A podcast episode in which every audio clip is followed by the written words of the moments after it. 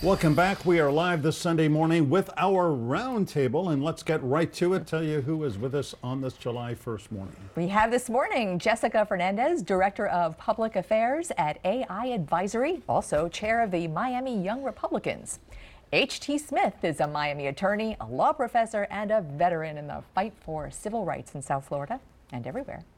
Saman Movassaghi Gonzalez is founder and managing attorney at the Florida Immigration Law Counsel. It's great to have everybody here Thank this you. morning. Great Good to morning. be here. A lot. We are so glad you were here. A Jessica, let me begin with you, if, if we can. I want to get you all the way in. But as the representative Republican here, uh, what did you think of the debate on Thursday night between Adam Putnam and Ron DeSantis? It's televised nationwide, in fact, on Fox television. It seemed to me that they were both pretty accomplished debaters. But, I mean, the only really question was there who loves Donald Trump more?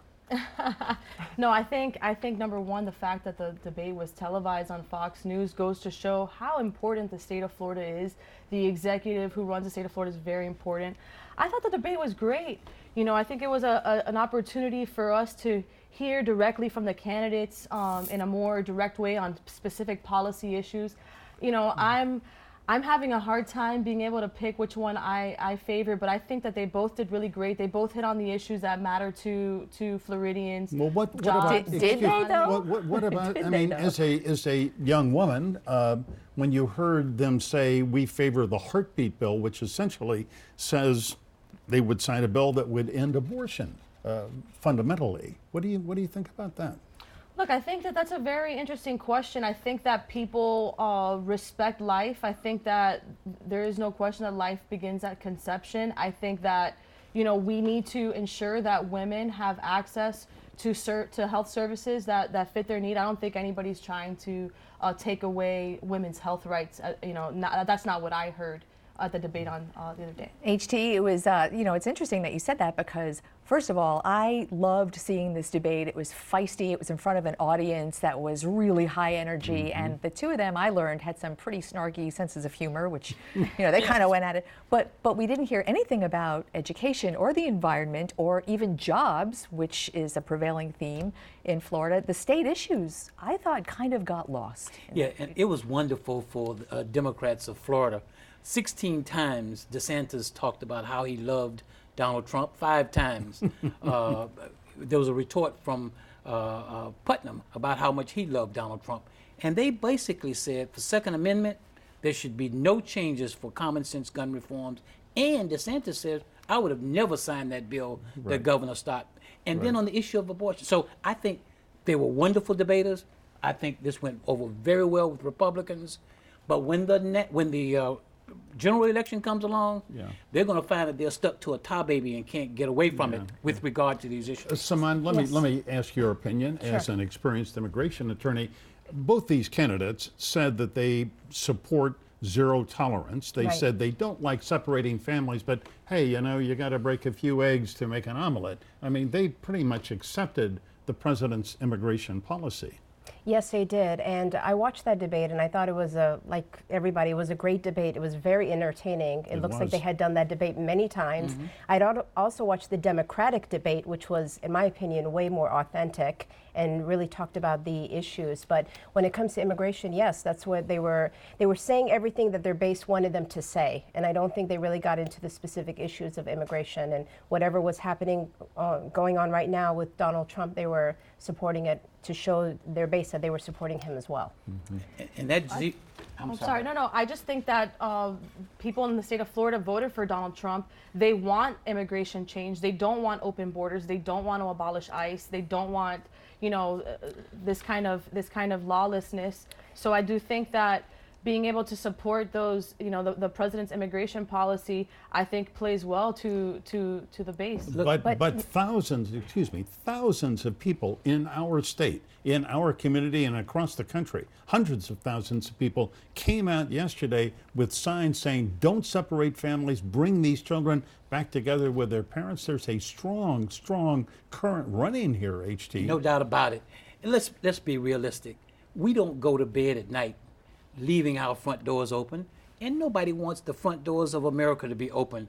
We want common sense, but when you talk about separating families, Americans of all races and all political parties say Right. that's where you must stop. We did it for 250 years with little black babies as we sold away black people as slaves, and blacks and whites abolitionists stood up and say, "Not on our watch, Right. not in our name." And then we did it again in 1944. Franklin Delano Roosevelt into, put in concentration camps 120,000 Japanese Americans and separate their I've children. Been, I've been to one of those camps, and in fact, uh, Saman, Yeah. it was interesting, almost a sidelight here, but the Supreme Court ruling that allowed those Japanese internment camps Mm-hmm. was struck down by the Supreme Court this week.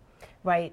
I mean, you look at what's going on right now to the children. I mean, nobody wakes up and says, yes, like you said, we're going to go ahead and separate parents from children. And while there were already um, a settlement agreement in place, it was the administration that came out with their zero policy to go ahead and say anybody who comes to the United States through the borders, now we're criminally prosecuting them. And this is what caused a whole snowball effect in order to remove their children from their parents. And now we're dealing with misplaced and displaced children right now and having to go back and reunite them with their families We're- if we're- we can. Worth it to say that there is a large segment of this population that is in favor of zero tolerance, aside from the the fallout with the families. You know, which is, you know, it's amazing. And I was saying this earlier nobody wants to be a, a refugee.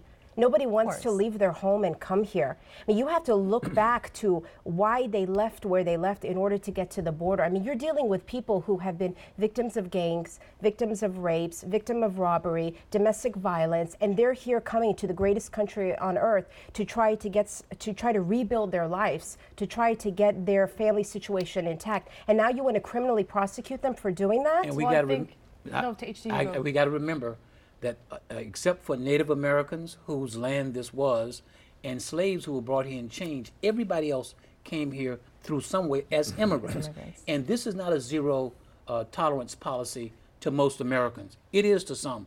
Most it is zero humanity, inhumane policy. Jessica, and that has to change. I think, you know, just like you were saying, HT, we don't go to sleep with our doors open at night.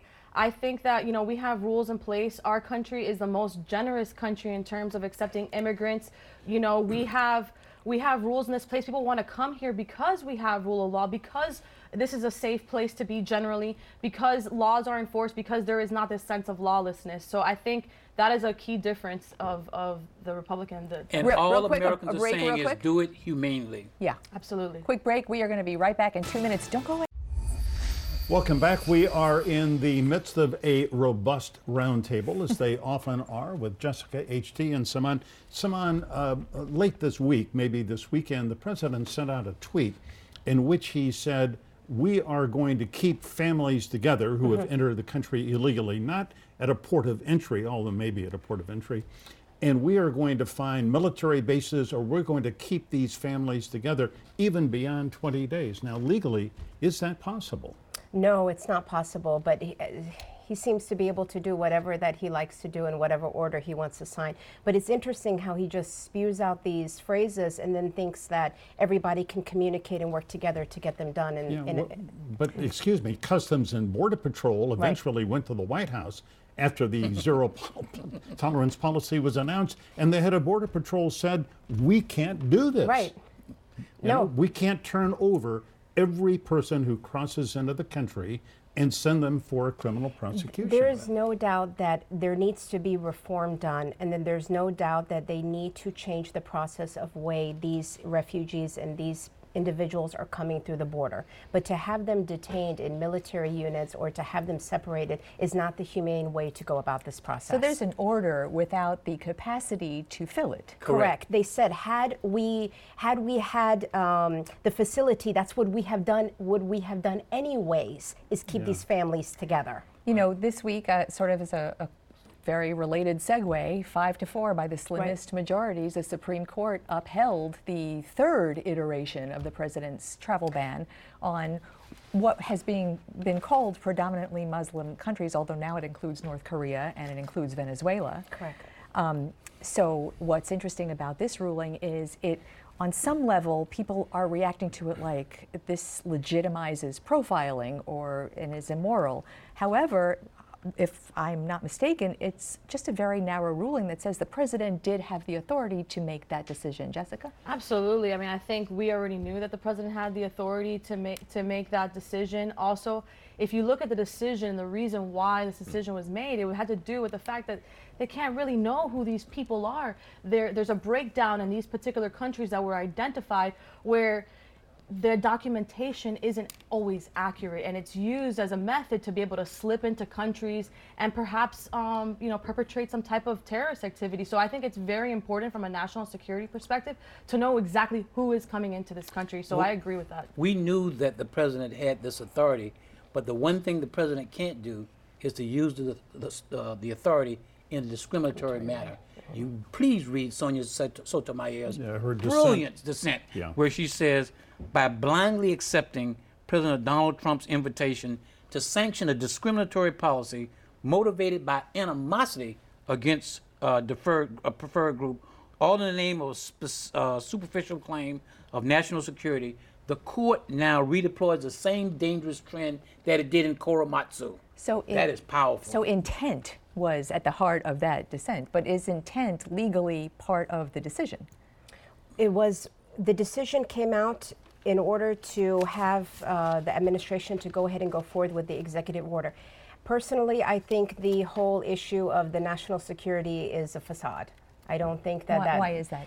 Because there is extreme vetting that goes on from these countries in order, in order for these individuals to come to the United States. If you meet people who come, especially from these Middle Eastern Muslim majority country, they wait for a background check, FBI check, name check, neighbor check, every type of check that you could possibly think of in order to give them authorization to come to the United States.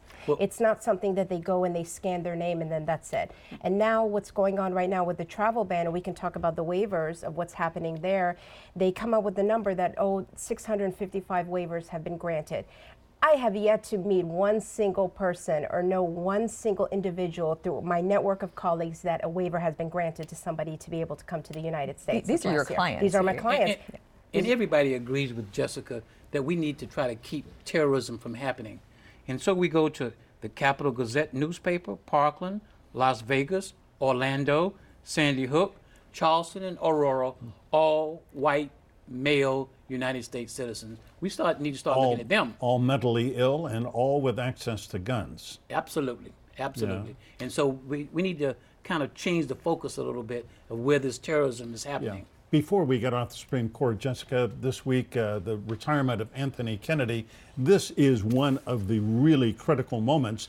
And elections have consequences. Yes, and Yes, the they do. president, the president says by July 9th, he is going to name a, a nominee to the Supreme Court. I mean, it's really a big deal. It is a big deal. I mean, I think that's one of the reasons why Republicans were so excited to vote for a Republican candidate in the 2016 election, knowing that we had all these vacancies coming up and some some surprises. 2018 election. Oh, excuse Oh, me. Oh, you I mean going voted backwards, in yes. You're going 26. back, Yes. yeah, Yeah. to I beg get your the, pardon. to get that president. Correct. Yeah. So, um, you know, it's for I think that this is a great opportunity to they've they put forward a, a list of you know students of Scalia, people that have clerked under him. So I think there's a lot of great candidates of, Yeah. that might And- be able to come into this uh, And- and into I- uh, I the have Kennedy no, mold. And I have no say in this. I happen to be an admirer of Judge Federico Moreno, federal district court judge in Miami, and he is one of the 25 Yes. names on the list. We'll see what happens. We're about to take a tremendous turn right on the Supreme Court. And like we say, elections have consequences. And so that's all the more reason that we must vote, in the Vote. 2018 election and we must take to the streets because otherwise this is going to be a tremendous step back before our country in the area of human rights, women's rights, and civil rights. Uh, we have more roundtable after the break, but we must take one, so stay tuned. And welcome back to yet another exciting segment here on the roundtable. and we want to go back to the governor's race, talk a little bit about the Democratic side in the race. There are five candidates who are running. On Monday night, two of them, Jeff Green, who's new into the race, and Andrew Gillum, who is not here, are the five candidates. Gillum up there on the left, Jeff Green in the middle, Gwen Graham, uh, Philip Levine, and Chris King. Well, there was a debate Monday night at Antioch Missionary Baptist Church, great church in Miami, and I moderated it. And here's what Jeff Green and uh, Mayor Gillum had to say. Well, hold on. We'll get to it in just a second. And they were the only two candidates. they at this were the only thing. two who were there. All right, we've got the soundbite now. I'm a billionaire, but please don't hold that against me. You know what? I started, I started with absolutely nothing. I want to know how it is that you expect to represent the varied interests of the people of the state of Florida if you don't sit down with the varied interests of the people of the state of Florida. The point that Andrew Gillum was making there, HT, is that if you want the vote from especially African Americans, go to where they are and ask them for it. And Jeff Green, to his credit, did do that, but on that particular night, uh, none of the others did. Right, and I think that Jeff Green deserves credit for doing that. Uh, I, you know, I'm a big supporter of Andrew Gillum. I really think, as a person who has been an executive, he's the most qualified. But he hasn't gotten his message out because of a lack of money. But now Tom Steyer just committed one million dollars to his campaign, five hundred dollars to his PAC, and five hundred. I'm five hundred. Five hundred thousand dollars to his pack, Right. and five hundred thousand for Get Out the Vote, uh, mail and digital. And so you're going to see his profile uh, emerge. And Jeff Green's going to take votes from the other three candidates: Chris King, Graham, and uh, the other. which is all to the good of Andrew Gillum Right. if he gets a huge black turnout and minorities and kids and others who have been disaffected, he might turn out to be the nominee. Well, I'm going to predict on this week in South Florida that Go for it. Andrew Gillum will be the Democratic nominee. As we see these young people travel around this uh, the 27 congressional districts, and we see people repulsed by the zero humanity policy of separating babies and children from their Yeah. children, you're going to see young people and 300,000 African Americans vote in a race where there'll be about a million votes. You know, watch on, my word. On the issues, the five Democratic candidates are pretty simpatico on all of the issues. Mm-hmm. I'm interested to hear, you know, what, the worst part of primary season is that NPAs without a party don't get to vote. Mm-hmm. Right, that's- uh, that's where we are here. Yeah. Uh, Jessica, I want to get your take on the Democratic candidates. I mean, I just especially feels with like, Jeff Green's entrance into the race. I think he's he's he's got a lot of money, and that's great for him to be able to put out his message. I do worry that Florida voters are getting most of these Democratic candidates are running very far to the left. I mean, some of them are even vote, running on as socialists, so that's very concerning. Gwen Graham is not. Gwen Graham is probably the most balanced um, uh, of all the candidates on both parties in terms of being able to work with both sides. That's her record. Um, but I do think that there is a lot of concerns uh, that I have in some of these Democratic candidates. Some of them talking about abolishing ICE. Um, that's very concerning. We live in a in a border state. Um, so I, I do I don't know if that's uh, if that's going to call the attention of Florida voters that are looking at the jobs, or looking at uh, the economy, they're looking at education policy. So we'll see what happens. Jessica said we live in a border state. We border Georgia and Alabama. Let's see, we border water. and, water. and the Gulf of Mexico and the Atlantic Ocean We also and the have Caribbean. the most the most Latin Americans come through uh, through through through airplane or through you know. That other I means. agree with. So we Yeah. we are a border state in that sense. Wait, what do you think about abolishing ICE as an immigration attorney? What's that perspective? I, I don't necessarily think that we should abolish ICE, but I definitely think it needs to be reformed.